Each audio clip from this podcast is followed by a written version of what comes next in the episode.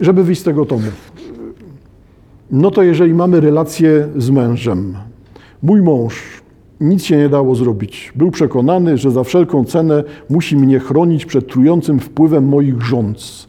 Dlatego był gotów na wszystko, nawet na największą podłość, aby tylko pozostać moim mężem.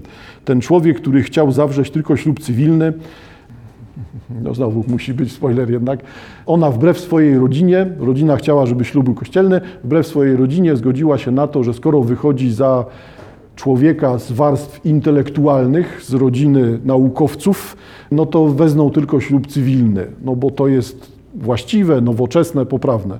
Tylko okazuje się, że to takie typowe drobnomieszczańskie udawanie, no bo jak przyszło co do czego, to on zaraz zaczął płakać i żądać o niej, żeby była nieśmiertelnie wierna. I za życia i po śmierci no to, to po co było żądać tylko ślubu cywilnego? Dlatego tu jest ten argument. Ten człowiek, który chciał zawrzeć tylko ślub cywilny, który od zawsze opowiadał się za wprowadzeniem rozwodu, kierowany jakimiś niekontrolowanymi wewnętrznymi bodźcami, żądał, żeby nasze małżeństwo trwało na wieki, jakbyśmy zawarli je przed Bogiem. A ponieważ ja nalegałam, żebyśmy zakończyli nasz związek, wpierw próbował drogi perswazji, a potem rozbijał przedmioty, bił się po twarzy, nagle zaczynał śpiewać. Kiedy on wpadał w takie szaleństwo, ja wpadałam w złość, obrzucałam go wyzwiskami. I teraz Państwo widzicie, y, mamy to samo rozwiązanie. Czyli po co jest ten epizod? No znowu, po to, żeby mieć jakiś kawałek eseju. Coś, w czym żyjemy teraz. Nie w latach 80., tylko czym żyjemy dzisiaj, w jakim świecie żyjemy dzisiaj.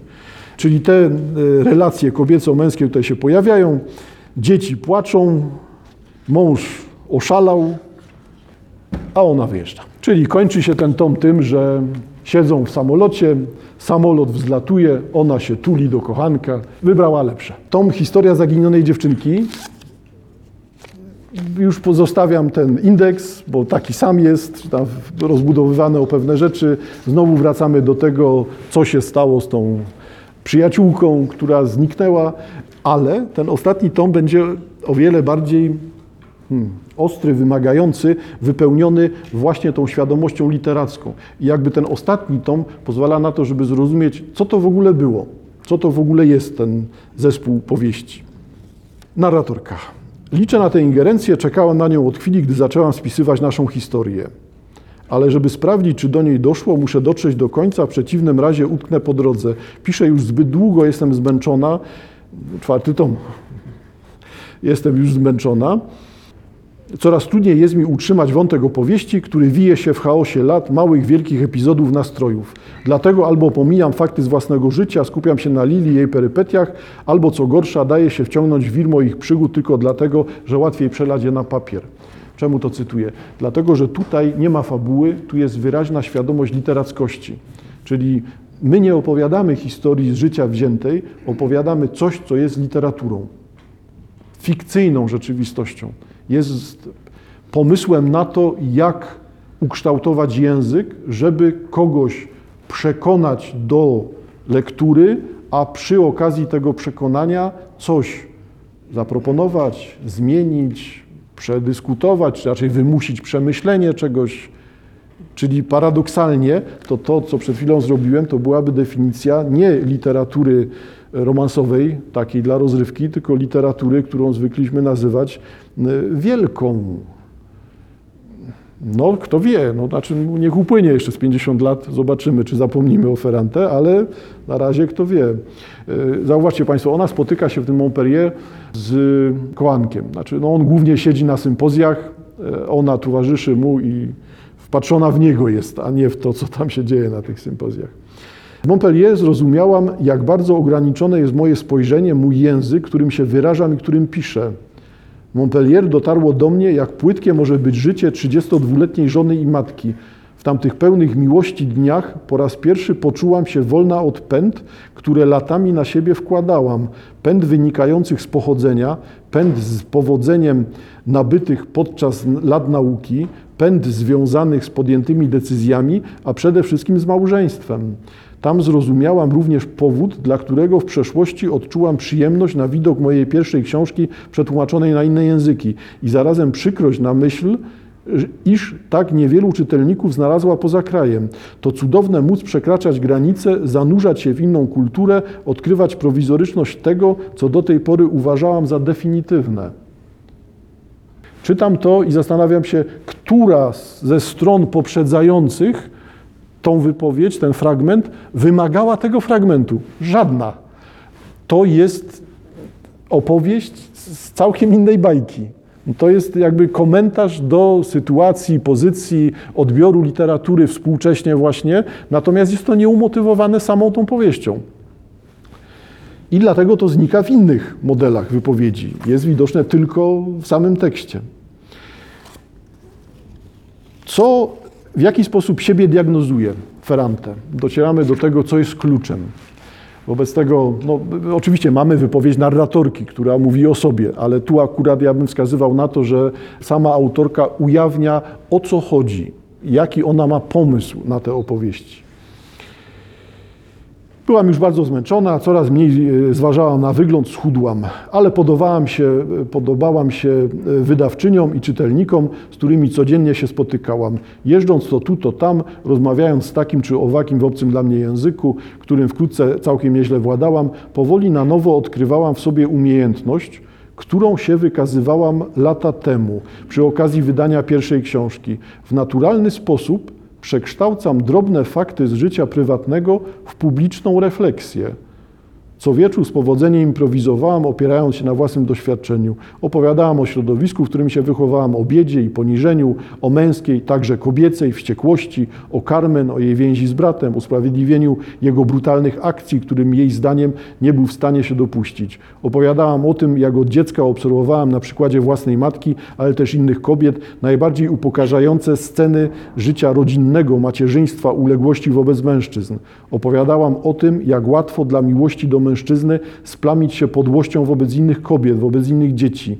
Opowiadałam o trudnych kontaktach z feministycznymi grupami we Florencji Mediolanie.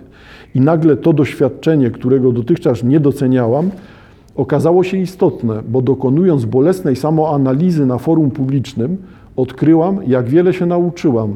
Opowiadałam o tym, jak od zawsze usiłowałam narzucić sobie męską formę inteligencji co wieczór zaczynałam od tego, że czuję się wymyślona przez mężczyzn, skolonizowana przez ich wyobraźnię.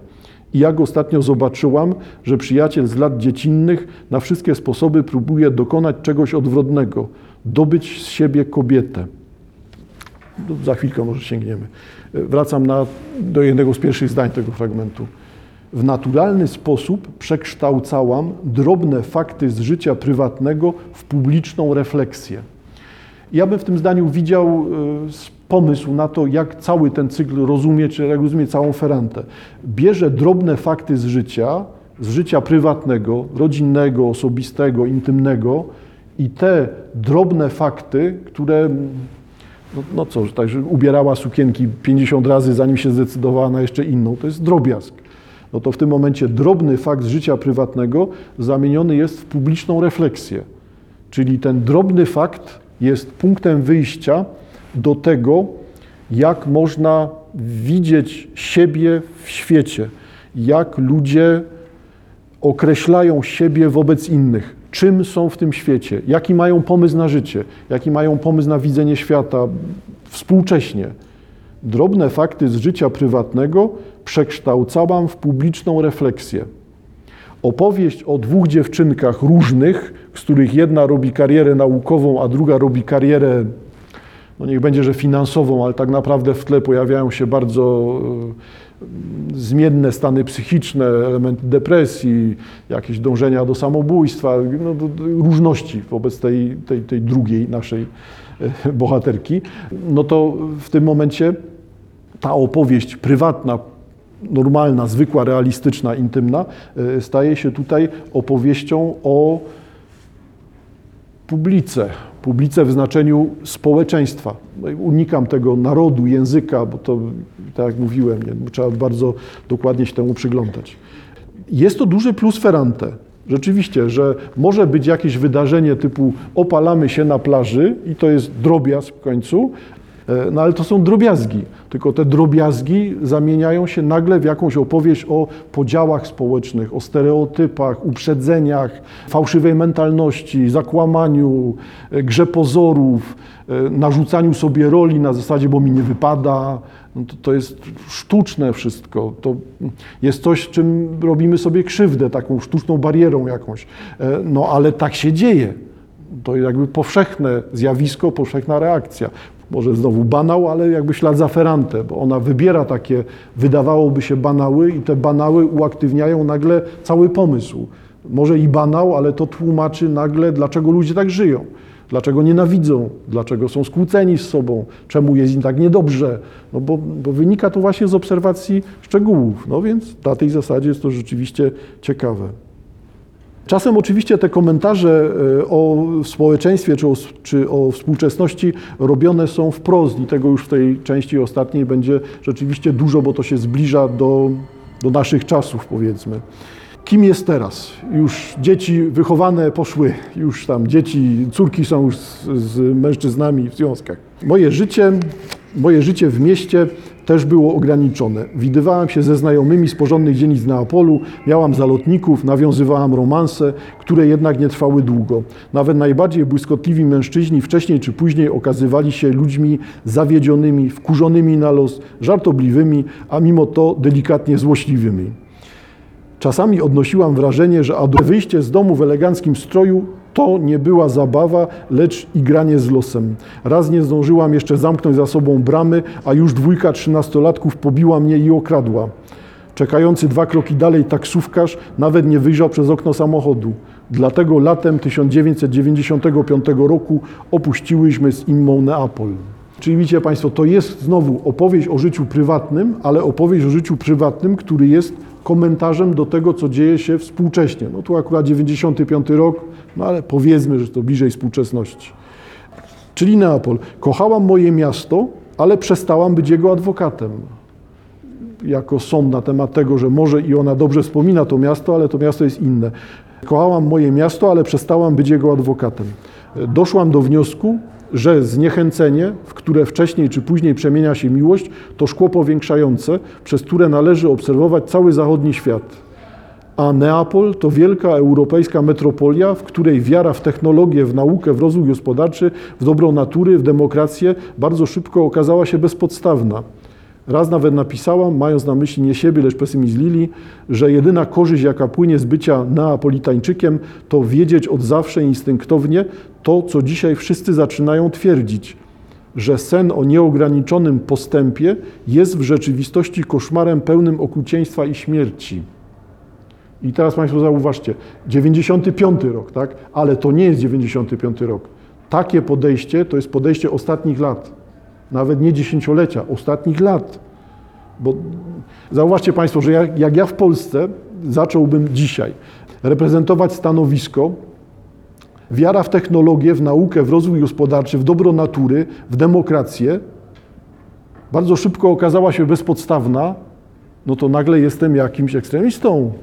To, to nie jest akceptowane, że dobro natury, demokracja, rozwój gospodarczy są ślepymi uliczkami że to jest rodzaj opowieści tylko, wróćmy sprzed lat do wspomnienia, rodzaj narracji, którą możemy zostać uwiedzeni, ale to nam nic nie daje, nic nie wyjaśnia i jest tylko rodzajem jakiejś protezy.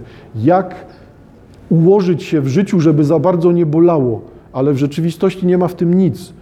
Żyjmy dla demokracji, róbmy coś dla demokracji, poświęcajmy się demokracji. Demokracja jest naszą najwyższą ideą. No dobra, ale co z tego wynika? Gdzie jest produkt? Co ja zmieniam w świecie? Co ja robię dla siebie uchwytnego? No nic, jestem zwolennikiem demokracji. I to jest współczesny punkt widzenia. Pięć lat temu tak ostro nie było to stawiane. Zauważcie Państwo, że to jest coś, co współcześnie w Polsce też się nie przegryza. Czyli czym ona kończy tą uwagę o Neapolu? Sen o nieograniczonym postępie jest w rzeczywistości koszmarem pełnym okrucieństwa i śmierci. Przekonanie o tym, że dzieje się coraz lepiej, społeczeństwa się rozwijają, wszyscy ludzie żyją na coraz wyższej stopie, dochody rosną, dorównamy dochodami Japończykom. Tak, złośliwy jestem, wiem. Za chwilkę zrównamy się z dochodem na głowę w Japonii, jakbym w dzieciń, do dzieciństwa wracał. A w rzeczywistości to jest sen, sen, który rozmija się z wszystkim. To jest sen, który zasłania nam to, że tkwimy w koszmarze pełnym okrucieństwa i śmierci. A tak jest. I teraz widać, że to, co tu jest robione, ten rodzaj narracji, ten rodzaj komentarza, jest takim rodzajem opowieści starego typu.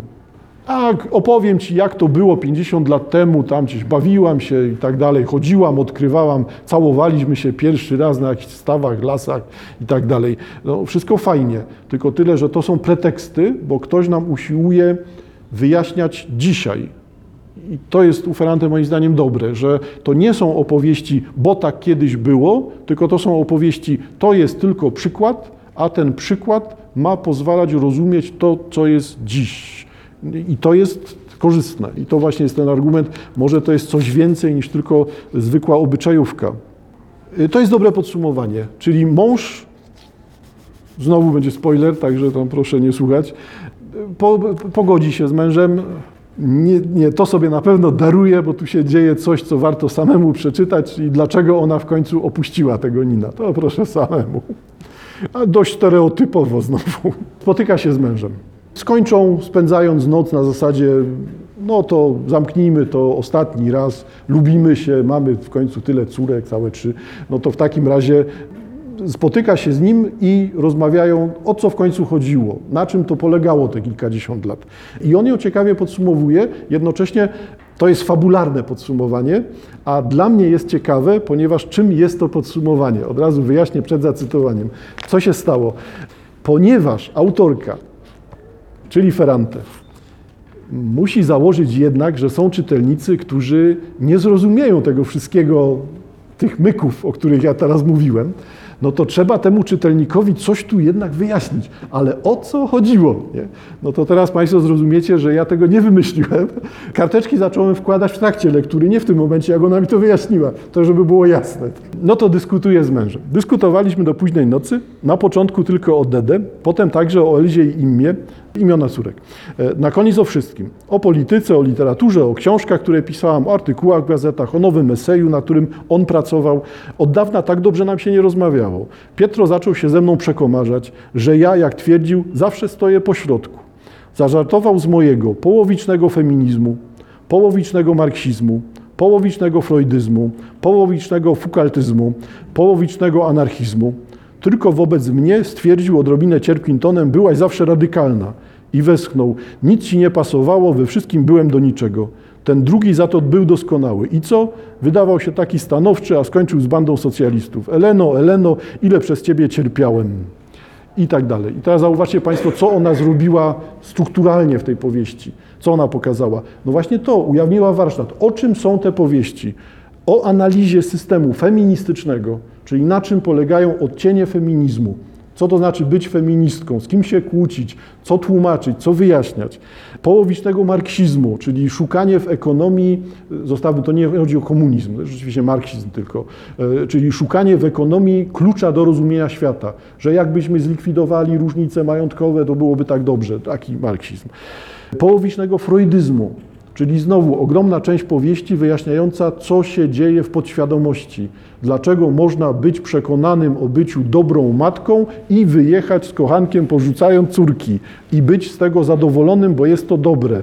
Czyli co dzieje się wewnątrz człowieka, na czym te podświadome e, żądze, pragnienia, stłumione stany, jak to działa, że to nad nami panuje. Foucaultyzm zostawiamy, to są rzeczy związane z teorią, z teorią kultury e, i anarchizm. Też na tej zasadzie, że trzeba być samodzielnym, odrębnym, samostanowiącym, nie wchodzić w systemy. E, Gdybyśmy tak to czytali, to okazuje się, że właśnie to jest w tej powieści realizowane i to w tej kolejności. Po prostu czytamy tutaj o pewnych pomysłach na świat, pomysłach, jak należy uporządkować rzeczywistość, czy co w tej rzeczywistości odkryć. Freudyzm. Freudyzm Państwo pamiętacie, tak? Zygmunt Freud, teoria marzeń sennych, czynności omyłkowe, panowanie podświadomości nad świadomością, no to wszystko, co związane jest e, z freudyzmem. No to teraz ci, którzy jednak chcą dojść sami do wniosków, to trzeba popatrzeć w niebo i nie słuchać, no, bo teraz będę ujawniał to, co jest rzeczywiście podstawowe dla tego cyklu powieściowego, e, a, a może potem rozprawowywać w lekturze, no, może niepotrzebnie wstęp. Czyli od początku mówiłem, że to jest powieść o dwóch przyjaciółkach. Aczkolwiek w jednym momencie powiedziałem, że niezbyt wiadomo, która jest która.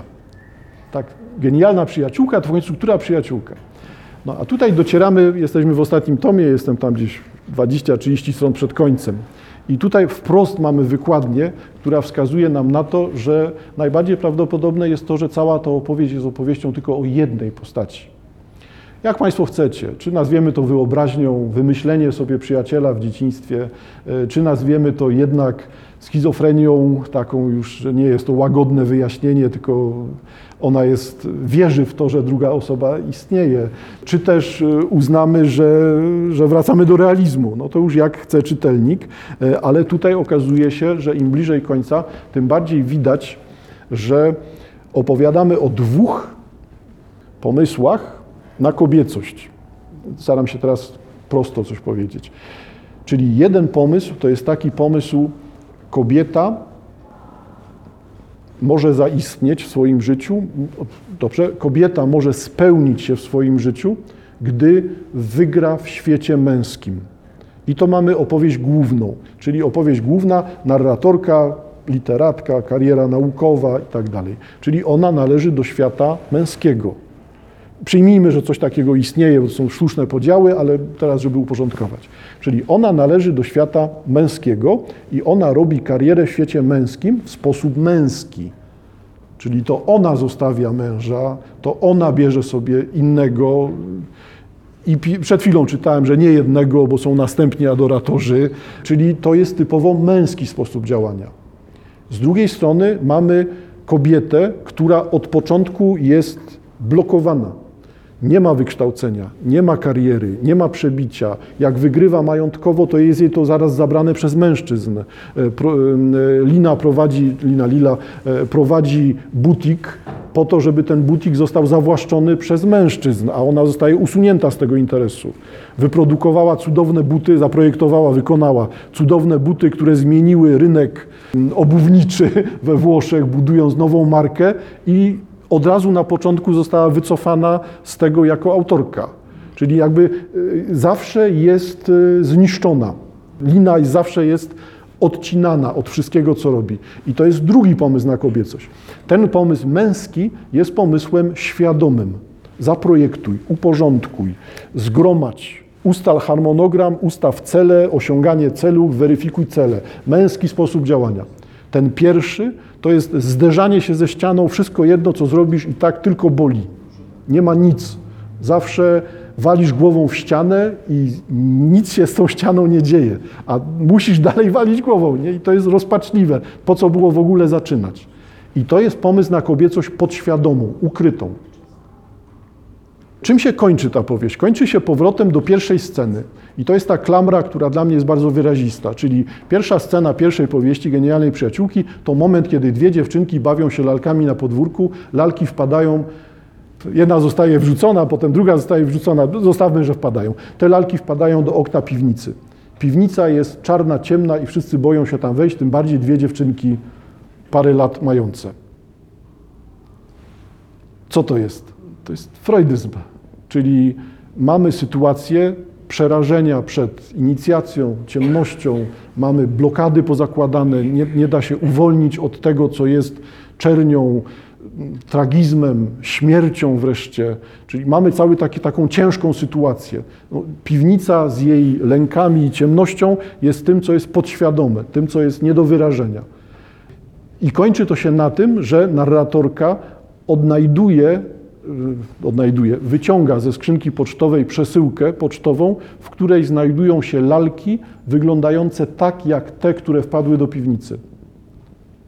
Czytelnik realistyczny powie, w wieku 66 lat y, Lila jednak osiągnęła swoje, czyli zdobyła się na to, żeby te lalki z tej piwnicy wyciągnąć i zaczyna nowe życie jako kobieta spełniona, uwolniona od tego złego życia, od tych nieszczęść, które ją spotkały.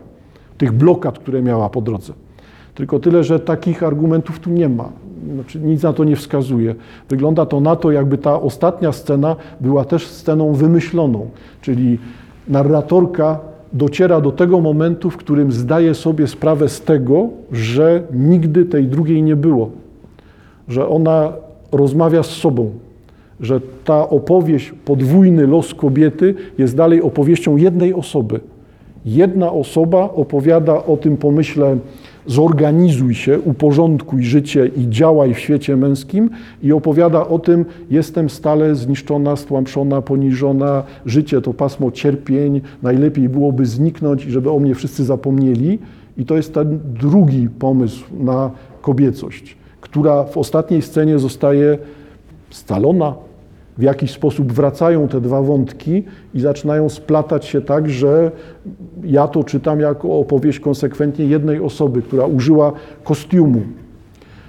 Żeby opowiadać w sposób czysty, użyła czegoś takiego. Odsiała ze swojego życia to, co było logiczne, męskie i to, co było podświadome, niszczące, złe i opowiedziała to jako los dwóch osób ale w rzeczywistości opowiada dokładnie o tej samej osobie, która jest tak samo zamotana.